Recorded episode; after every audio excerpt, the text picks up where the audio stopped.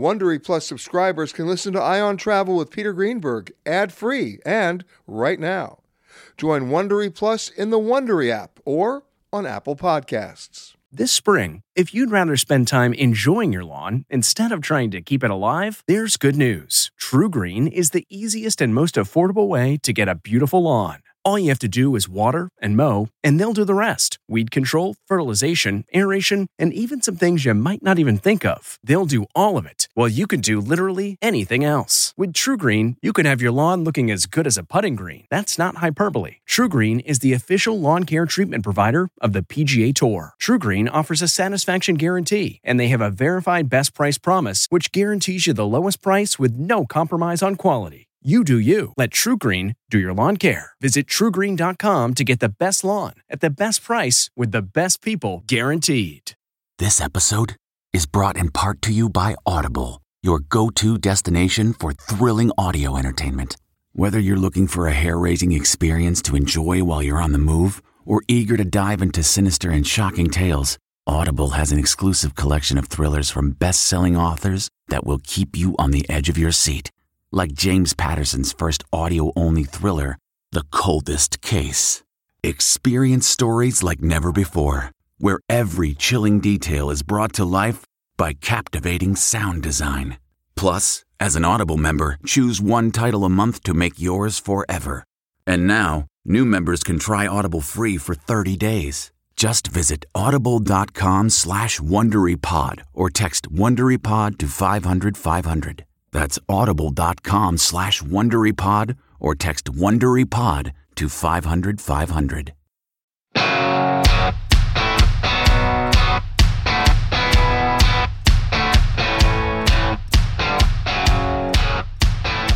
Hi, everyone. Peter Greenberg here, and back with another edition of the Eye on Travel Podcast. This week, I'm speaking with legendary writer Pico Iyer, and our conversation about not when we will all travel again, but how, and his uncanny prediction that we've had too many predictions, and the nature of calculated risks. Then I'll be joined by Zak Dychtwald. He's the author of Young China, about how COVID 19 affected the two economic powerhouses of the US and China, and answer the question can the two really exist without each other, and how travel and tourism is now rebounding in the region, what it means to you, and how we move forward. And then journalist Chris Elliott about the long trip home, how he and his family were evacuated back to the US in the middle of the pandemic, and what you need to know about things like repatriation flights, not to mention travel insurance. First up, Pico Iyer. My next guest, a favorite of mine, one of my favorite authors. He's written more than 15 books, including The Art of Stillness and uh, a beginner's a beginner's guide to Japan. One of my favorite essays I've ever read by him was Video Night in Kathmandu, which I, mem- I mention every time I talk to him. Uh, but he just wrote an essay that I that I want to share with you, uh, and it's called "An End to Predicted Endings." Especially about travel right now.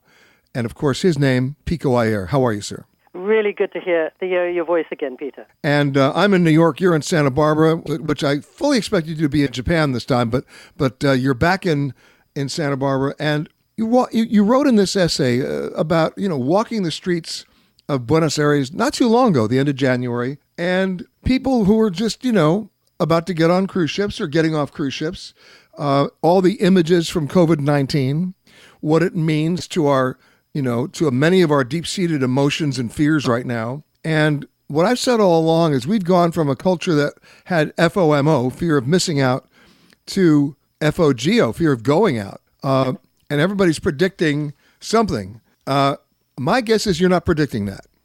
Yes, because I think uh, the virus has made a mockery of predictions. It's reminded us we never really know what's going to happen tomorrow or even tonight. But I think you and I, Peter, agreed in two things, which is we um, we need to travel and we want to travel, and that urge is as strong now in many of us, I think, as five years ago and should be sustained. I'm guessing that you and I are going to meet in an airport four months from now, and many other things will have happened since the virus to, to make it a distant memory. Well, I hope you're right, but in the in the, in the process of getting to that unnamed airport, we're still dealing with some serious fear out there. Uh, yes, uh, we're dealing with um, higher airfares, probably. Uh, all, it, it's certainly going to be a different experience.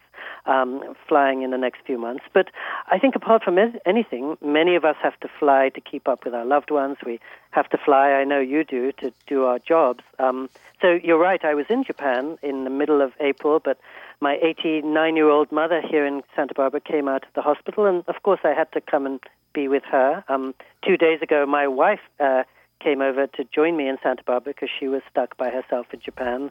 Um, I had to give a lecture in the middle of the pandemic, so I had to fly across the Pacific for a day. And I don't think that kind of thing can be reversed. No, I, I think you're right. So then that brings up the next item here on the Price is Right. You know, how we're going to travel. Not whether we're going to travel, but how we're going to travel.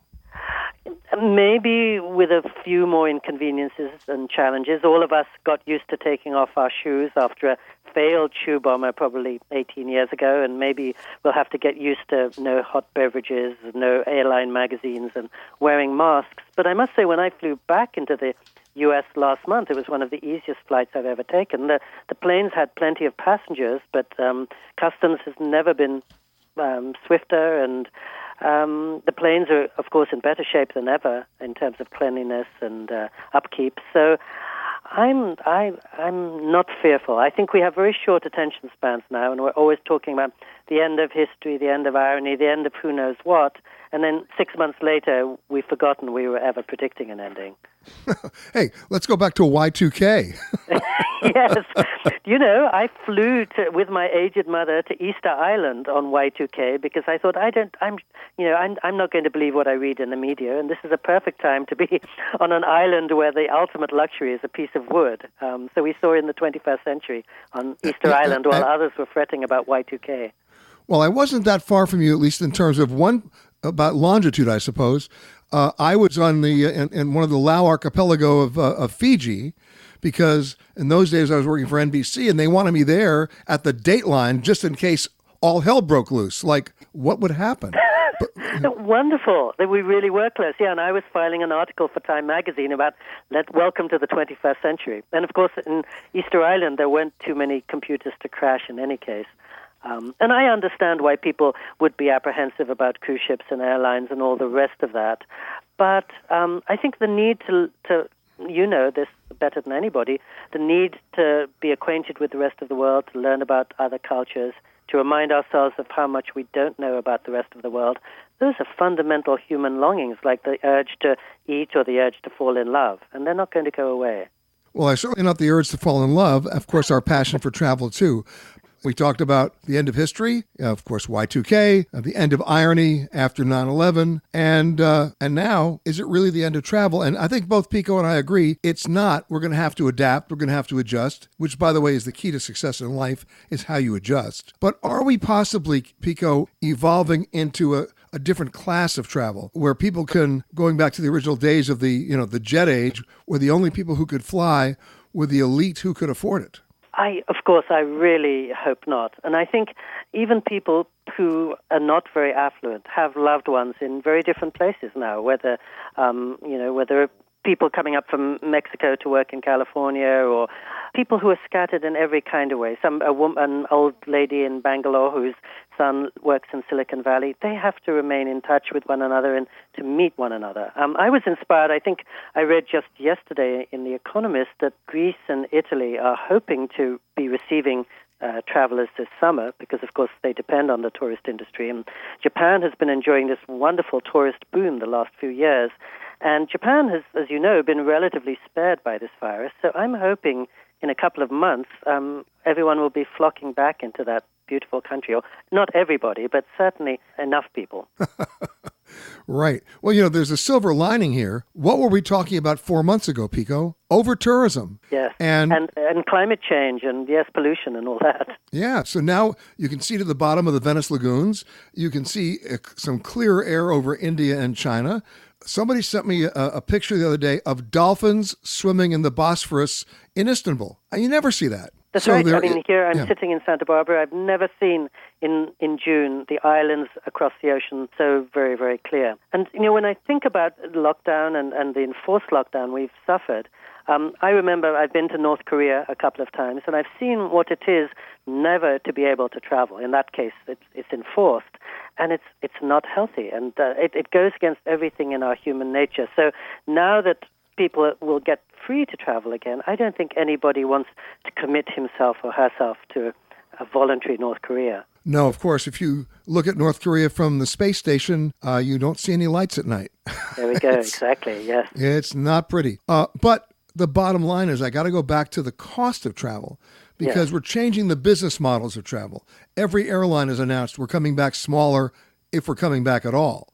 Uh, when you decrease capacity, it doesn't take a genius in the law of supply and demand to realize fares are going to go up. Yes, and uh, so I've been going back and forth um, to Japan for 32 years now, and I was checking the prices a couple of days ago, and they look to be 40% higher than before. So I will probably make fewer trips. I'll probably count my pennies um, in other ways. But you know, I have a mother in California and a wife who's usually in Japan, and I can't afford to neglect either of them. So I'm prepared to eat out, you know, 20 times less, fewer times in the year to make sure that I can make that trip to see my wife and to see my mother. Well, think about this in cities like Los Angeles or Santa Barbara or Atlanta. I picked those three in particular, one because you're in one right now, uh, where people don't really use their kitchens. You're now seeing people eating at home five to six nights a week if they're not ordering in. And these once underutilized kitchens have become the center point for conversation. Yes, people remember and enjoying every aspect of the kitchen, remembering all the things that we've been missing all these years. Um, Skyping long lost friends, talking to our, our family around the dinner table, uh, getting a chance to listen to music or take a walk or read a book. Um, so I, I'm I'm I've always been, as you said, I wrote a book called The Art of Stillness. So I, I'm a great believer in the wonders to be found while staying at home. But it's hard to put into perspective everything that you're getting at home unless you travel. And I think we need that balance, like breathing in and breathing out almost. Yes, and of course, for those listening to me right now who might even be in your kitchens, tell the truth. You've been doing a lot of baking lately. you have. It's it's comfort food time. It's it, it gives you such a warm, cuddly feeling to be able to take something out of the oven, right? I mean, people are doing that. There was a shortage of flour in New York. I never heard of such a thing, but there was. Yes, and, and again, when you go to um, the economics of travel, of course, most of us remember the days when we were 21 years old. And we figured that we could go and spend a year traveling around Southeast Asia for the same price that we, it would cost to spend a month in New York City or Los Angeles. And we thought rather than being tethered to a job, let's go and, and, and explore the world and actually save money in the process. Not everybody's in a position to do that, but um, it's still more possible than we sometimes remember. And based on what's going on in this country right now, travel s- starts to look pretty good. Yes, uh, I mean, just imagine being on a beach in Thailand.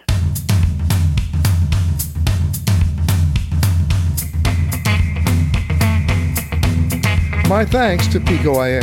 Zak Dychtwald normally lives in China, but we find him this week in the Vermont woods, sheltering in place, but talking about China, the U.S., and the way forward. My next guest, I, I never see him where he lives. He never sees me where I live. We usually see each other in like third or fourth world countries.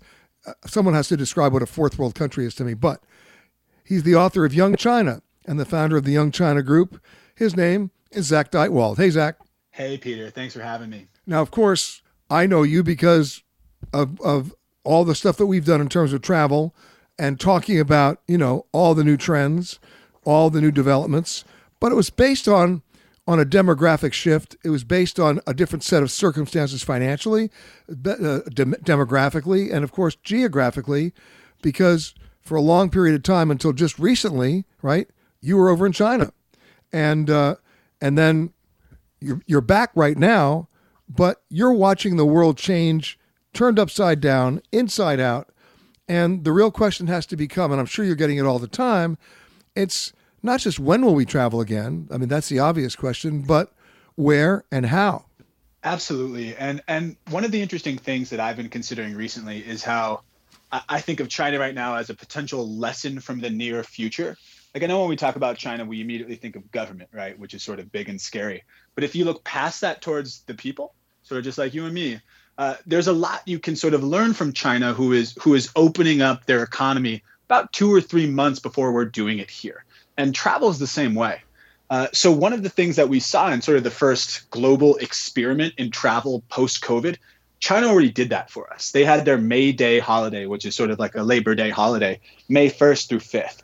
And so the first sort of inklings of what it takes for travel to get back on its feet, what it looks like, with these first sort of timid steps after reemerging from sheltering at home, uh, China's already taken those for us, and the numbers were really interesting. And you know, we see what they're doing in terms of where they're investing their money, where they're where they're developing travel destinations. We already know they've got the most advanced airports, uh, and they're building more and more all the time. So I guess the question then becomes, you know, we just saw something earlier this week, right, where China was not letting U.S. airlines in. Then the U.S. said they're going to ban all the Chinese airlines from coming in. That lasted what, 18 hours, and now, right. and now the ban is lifted because that truly shows you the power of travel and tourism. Absolutely, and and there's this sort of awkward political dance that's getting in the way of the capitalist impulse, which is that look, you have the first and second largest outbound tourism spenders in the world in China and the United States both tourism powerhouses. So one can't really exist without the other. But I have to say, and, and this goes back to this this sort of last Labor Day travel holiday, the prerequisite for for Chinese travel, not for just the traveler in general. When when we were uh, interviewing people, when we were reading secondary research about okay, how do they feel safe? Um, safety is actually key. And so from China, I, I have to say, you're you're you're getting real concern about what's going on here. Um, and and we have to ask ourselves whether or not that's justified in, or not. So a lot of the new cases coming that are arising in China are coming from travel. So it's not just the United States. They've been shutting down from from pretty much everywhere. If you have a foreign passport and you're trying to get into China, uh, up until these last few days, you could not do that. So it's mostly Chinese nationals going back and forth. But sure. now they're starting to open up new routes to to foreign nationals, particularly Koreans, um, for, from for people from Norway. The prerequisite being, okay, you have to be coming from a place that's been handling the outbreak well, and then we can start to to talk about tourism again. So, ironically, Taiwan and Korea. Yeah, yeah, absolutely. You know, it's it's it's it's a great example of how you know no matter how politically fraught a relationship is between two countries, when there is that, you know, it's, it's a great example of how capitalism can be used for good, can be used as a cultural conduit and and Taiwan and Korea are two great examples of countries, democracies, by the way, who have handled the COVID outbreak extraordinarily well. Uh, and so they're also the places that are beginning their touristic relationship or restarting their touristic relationship with China once again, which is a massive part of the Taiwanese and the Korean economy. You know, when we talk about the Chinese traveler, uh, you and I both know that, I mean, they, they are astounding in terms of their average spend uh, a Chinese traveler in the United States during a, a one week long trip could blow probably five or six thousand dollars on average. Uh, Americans don't spend that kind of money, uh, and so that's a huge impact on our economy or anywhere the Chinese choose to travel. Uh, you know, when the when the when the pandemic first was announced and travel started being restricted, the guys who really took the big hit were Western Europe. I was saying, take a look at where the Chinese would normally travel and that's what's getting hit the hardest uh, in their own economies, like France uh, and and and in Italy and Spain. Uh, and what's interesting now is Hawaii, because right. they haven't re- they haven't reopened up, um, and not and they're probably not going to do it till the middle to the end of July at the earliest, because they're they're not just a state; they're a state of islands and they have always been fiercely protective of their environment, whether it's you know uh, invasive species or agricultural goods. And now the new invasive species is us, um, right. the mainlanders, right? So, and how much of that market of the tourism that drives that economy in Hawaii is from Asia? A lot.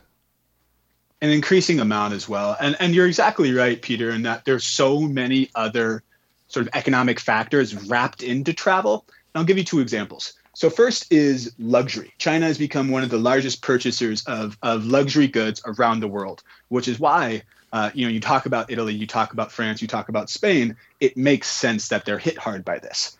Two right. thirds of all luxury purchases that that Chinese citizens do are actually done outside of the country. They do it while they're traveling.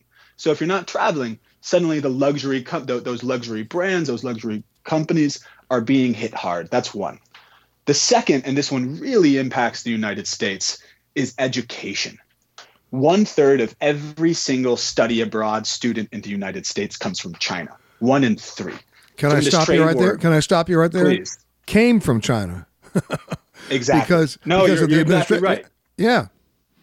Yeah, because the administration's so, stopping that coming in. Exactly. And and and you know what? The colleges are scared. You know, these are these are the top tier of of Chinese spenders. They're paying full tuition. In fact, a lot of our education is propped up by these international students, not just Chinese, but China is the biggest portion there. And for instance, when this trade war first began, uh, you know, a year or two ago, depending on how you measure it, there were universities that were taking out insurance policies, uh, expecting to have a drop in enrollment from from Chinese nationals. So you know, and and you have to think about the local businesses that are propped up, the real estate. So that there's a big cascading effect. It looks at first just like tourism, which is already large but then it also spills over into luxury, into education, into a lot of uh, different consumer sectors that we don't necessarily think about. So this sort of this sort of thing is bad for business across the across the board. It is, and one of the things we're going to talk about, and we have talked about on the show before, are the Chinese airlines. They've parked right. hundreds and hundreds of planes that may not fly ever again, and these are and these are relatively new aircraft uh, because it's going to take a while to ramp back up, if at all, if they're not going to be feeling safe. You know, we talk about the American traveler and our comfort level.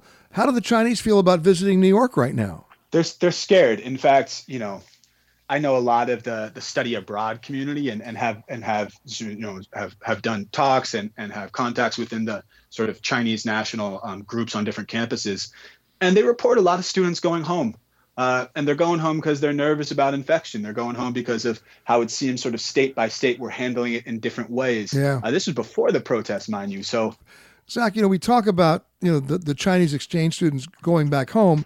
They might not be returning. Uh, we talk about the foreign exchange. You know, when when the pandemic was first announced, one of my first calls was to a friend of mine in Paris and say, "Look out your window. Is there a line in front of Louis Vuitton?" The answer was no, the Chinese aren't here. Uh, huh. And one by one, you can begin to see the economic impact, which is not short term, it's long term.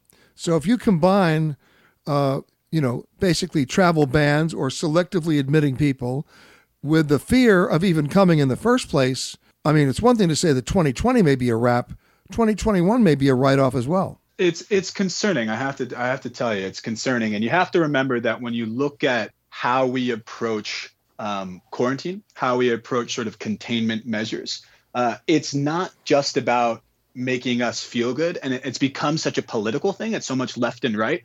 But but if you if you take a step away, the only way that Chinese travelers and travelers around the world are willing to enter a store, willing to enter a restaurant, willing to go to your hotel, is if they feel safe with the people around you and after months of being told don't trust your neighbor right? That you're you know a stranger could get you sick. This idea that we that that a traveler will go to a place that's not ensuring their safety or there's still a high level of volatility is just a little bit you know it's, it's outside of their comfort zone uh, and then it's also outside of what the government allows them to do. Uh, sure but so, you know, you, you, you know you're talking about the Chinese traveler, but aren't you really talking about a global traveler right now? I mean, where would you go right now, Zak, without a, without getting a guarantee for yourself? I think you know this is this is what I'm talking about, Peter. Is that we're not talking about China and the United States, which is so entrenched in political, uh, you know, baggage. We're just talking about the human condition. You know, you want your kids to be safe. You want your your spouse to be safe. You want to feel safe yourself. And the idea of venturing beyond that, you know, one of the optimistic points is that we've seen a huge desire to travel uh, articulated throughout China as well as the United States, but it's already started to articulate itself uh, through domestic travel in China. The prerequisite is that people feel safe. And one of the one one aspect of this impulse is, is actually an upgrading from the traveler. People feel that nicer equals safer. So they're willing to splurge a little bit more if they feel like a nicer brand or a nicer hotel or a nicer destination or property gives them more peace of mind. It's worth it for them. You know, you, you're reminding me of going back to the future because when the Chinese first started to travel, they did so in sort of like concentric circles. They stayed regional. And then the, the next year, that circle grew and, and grew and grew. And then all of a sudden, they crossed borders. Well, we're sort of going back to the future because that's what's happening in America now. As we begin to inch back, not bounce back, but as we begin to inch back, we're taking like 100 mile road trips or 300 mile one tank trips. We might cross one state border. I mean, we're sort of dipping our toe in the water. Is that what the Chinese are going to do too? Absolutely. I mean, I, I have uh, spoken with a few of my friends who run who run startups around China in the tourism industry, and they have moved all of their international product to national, and they're focusing on places that you can reach with through a train ride, and they're doing you know there's vigorous health checks at the train station or a car ride, and that's it. So they're actually creating new destinations, new travel packages, new products because they recognize that people, like you said, are sort of inching out of their home, not running all the way across the globe people don't feel comfortable with that yet. And you have to honor that. So, in the law of unintended consequences, this is the year that the Chinese get to rediscover their own country. And this is the year that Americans get to rediscover America. Which, which, which are both beautiful. I was actually commenting recently. I think one of the biggest similarities that China and the United States have is, you know, we, we focus so much on the cities, but the land is gorgeous. And and I think a, a really great outcome of this could be that people rediscover a lot of incredible American destinations just as I've seen a lot of Chinese friends be like, you know, I'll tell you what, from Shanghai, I, I usually travel to Paris or I travel to, to Seoul. But suddenly I'm realizing that there's there's beautiful places like Yellow Mountain just in my backyard that I'd overlooked for so long. All right, so now I've got to ask you the question. You're back in the United States. Uh, where are you going to travel first? So i'm already doing it peter. Like i was i was cooped up in new york for two months and and as soon as i could i got out. I'm in the adirondacks right now. I'm to go to vermont after this. Uh, i'm going to go to a lake and you know I, I can work from you know wherever there is a computer. So i am um, i i'm looking forward to getting out into nature especially after being so so sort of packed in for for months and months uh, and where there's fewer people. You know, I have to tell you that when I go into a supermarket in New York, watching people be unsure about the rules, watching people be unsure about what what distance will keep them safe, gives me a level of anxiety that doesn't help me relax and have fun. So I'm trying to find restfulness in in the great spaciousness of our of our beautiful country. So what you're doing is you're ordering in from Vermont. yeah, essentially yes. Uh huh. Whole, see, a whole different dynamic is at work here, right? We're changing how we work. We're changing where we work. I, am I'm, I'm a big believer that uh, commercial office real estate right now has got to be flatlining. Uh, that means new car sales has got to drop because people don't want to have to do the commute anymore. Uh, and that'll also probably change the choices that we make when we travel. Not if we travel, but when we travel. Zak Dychtwald, the author of Young China and the founder of the Young China Group, temporarily ensconced in the northeast of the United States, uh, where there are few people and a lot of trees. Zak, thank you for joining us.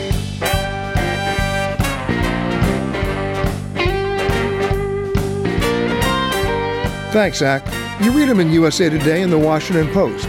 Author, advocate, and journalist Chris Elliott on his one wild ride, getting out of a foreign country with no flights and few options in the middle of the pandemic, and just a few lessons learned. Joining me now is an old buddy of mine. We've traveled the world together. He's an author, an advocate, journalist. You'll see him in USA Today all the time on his weekly column. He wrote this piece for the Washington Post, which is why I had to call him to come on the show. His name, Chris Elliott. Hello, Chris, and welcome back. He's back home in Spokane, Washington. I'm here, yeah. Good. You sound like you're in a wind tunnel. I know. I told you the audio wasn't so great, yeah. I'm in Spokane. I am actually, I just got done quarantining in Uncle Pete's basement uh, after getting back from France. So uh, I'm happy to say we are all symptom free. And that's really the part of the story I want to talk about. You were one of the ones that we read about every once in a while who got trapped overseas and had great difficulty getting back. I mean, thousands of Americans on these so called repatriation flights, supposedly operated by the State Department, or at least coordinated by the State Department. But you went a different route, didn't you? I did, yes. Well, you know, I mean, we were stuck in France. We were on a three year trip to Europe, my kids and I, and there we were in beautiful Nice, France, with no way to get home. All the flights had been canceled. There were still one or two, but getting a seat on them was really difficult.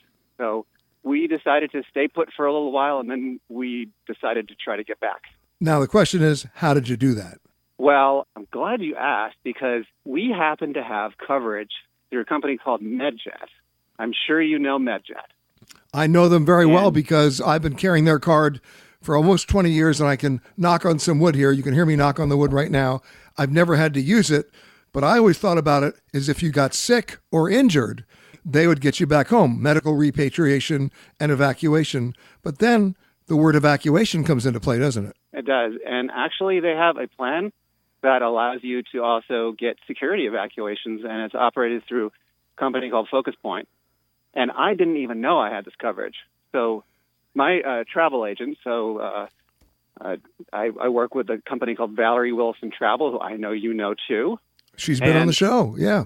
Uh, yep, great agency, affiliated with Virtuoso, one of my favorites. And so uh, I called her up and I said, uh, "We're trying to get back from France here, and you know, uh, what should I do?" And I mentioned that I had MedJet coverage, and she said you should give them a call. So I did, and within about ten minutes, they had already begun the process of getting me repatriated, which basically meant that they would make all the arrangements uh, for a flight from Nice back to Spokane, and they would take care of everything. And they really did. It was the most unbelievable thing.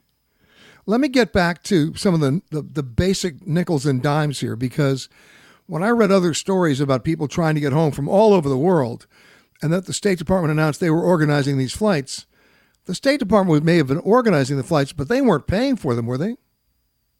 No, in fact, uh, there were no repatriation flights from France at all. They were doing them very selectively, uh, and uh, and there were there was no option for us to get home uh, through the State Department. And you're right, they are charging people.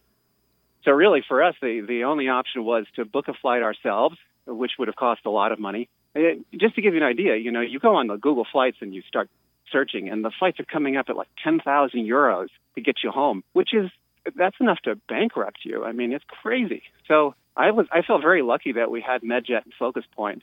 All right, so you had them. They're coordinating your flight home. Who's still who's still paying for that flight though? They are. They are.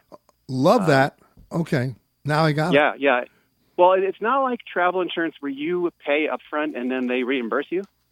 Uh, it's very turnkey, end to end. You you tell them where you are, and then they say, okay, here are your flights.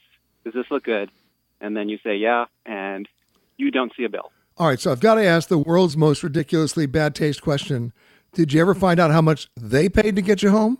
Um, yeah, I mean, I, I didn't ask them, but I had. It, it turns out that I had already booked the same, the exact same itinerary myself, and uh, it would have cost. It, it did cost me and then I have to disclose I actually pulled a few strings to get a refund once I knew that I was getting covered. Um, but it it cost somewhere between five and six thousand dollars just for the tickets, and then also they were really nice. They upgraded us, so I think that they probably paid a little more than that. I love the upgrade part. Uh, so the bottom line is, you know, one of the biggest issues, and you've covered this so many times, as have I, and one of the most misleading issues is travel insurance because you can't complete a transaction on online when you're buying a ticket without opting in or out of travel insurance. And they're basically saying to you, you know, buy peace of mind, blah, blah, blah, blah, blah. But what they don't reveal on that page, and they may not even reveal it until page nine of their website, which nobody ever gets to, is all the exclusions that make that policy essentially worthless. Oh, yeah, you're absolutely right. I think that travel insurance if not properly studied, can be an extreme ripoff. And that's one of the things I write about a lot. I have a column in Forbes that I, I almost exclusively write about travel insurance. And you really have to make sure that you're reading all the fine print. And now, of course, uh, that this has all happened, and you have some bizarre things like travel insurance companies with huge red letters at the top of their page saying, don't buy travel insurance if you're concerned about coronavirus because we're not going to cover you. Uh, oh, nice for them to now, say that now. Well, yeah, they should have said it before, but we, of course, we didn't know that there was going to be a pandemic. But now uh, the big thing is cancel for any reason. But even with cancel for any reason, you've got to make sure that you know the full price of the uh, of your vacation is is covered. Otherwise, they're not going to uh, pay. And and you only get something like uh, seventy to seventy five percent of a refund with cancel for any reason. And it's twice as much as garden variety named perils insurance. Whoops. I suppose people would argue that something is better than nothing, but you've still got to get down to a definition of terms that's mutually agreeable. And most of the time, people either either don't have the patience or they literally can't understand the policy language to know what they're buying. True again. And that's why you have to read that And uh, my, my recommendation is that you work with a very good travel agent. Shout out to Valerie Wilson and her company to make sure that they at least understand what's covered because then they can help you. So here's my question. From the time you, you said, okay, I got to get out of here, I want to go back home, to the time you actually landed, how much time are we talking about? Um, 22 hours, more or less. Nine That's great. zones. Oh my God. Yeah. I thought that, that you did great. Because I still have Oh, friends yeah. of mine in Ecuador and in, uh, and in Argentina who couldn't get out at all. Yeah, no, I, it was. Well, we we were going through a couple of possible itineraries. Uh, a couple of them were through New York with an overnight, and then there was one with an overnight in New York and Dallas. So it would have been three days. And uh, I thought that the, the chances of us getting infected were too high to, to risk it. So in the end, we were very lucky that uh, Air France had a flight from Paris to LAX. So we, we took that one. And then up north after that. And then Seattle, right? Abandoned airport terminals, people with face masks, pointing thermometers at your head, all that, yeah. And then, and then the puddle jumper from Seattle to Spokane. Well, the good news is you made it back. The better news is you had the insurance. Um, again, if there's any lesson to be learned from COVID 19 and travel, it is get somebody who can actually explain you, explain to you the policy language, or you may be buying a totally worthless policy. Chris Elliott, always a pleasure, sir. Really happy you're on the show. Really happy you made it back. And uh, thank you Yeah, again for joining us. Oh, no, you got That it, man. fun. My thanks to Chris, and my thanks also to Pico Iyer and Zak Dychtwald. And thank you for listening to this Eye on Travel podcast. For more interviews with the world's leaders in travel, as well as answers to your travel questions, make sure to subscribe, rate, and review this Eye on Travel podcast on Apple Podcasts or wherever you happen to listen. You can also visit petergreenberg.com for the latest in travel news updates. If you like Eye on Travel with Peter Greenberg, you can listen early and ad-free right now by joining Wondery Plus in the Wondery app or on Apple Podcasts. Prime members can listen ad-free on Amazon Music. Before you go, tell us about yourself by filling out a short survey at wondery.com/survey. Hi, this is Jill Schlesinger, CBS News business analyst, certified financial planner, and host of the Money Watch podcast. This is the show where your money is not scary and it's not boring. It is a show that's all about you. It's your questions that make it possible for me to provide unconventional and entertaining insights on your money and maybe more importantly, on your life. I'm going to be your financial coach, someone who brings common sense and an insider's perspective on how to manage your money and your emotions. And I promise we are going to have a little bit of fun along the way. Have a question from retirement to career changes to college funding? Just send us an email at askjill at jillonmoney.com. Follow Money Watch wherever you get your podcasts. You can listen ad-free on the Amazon Music or Wondery app.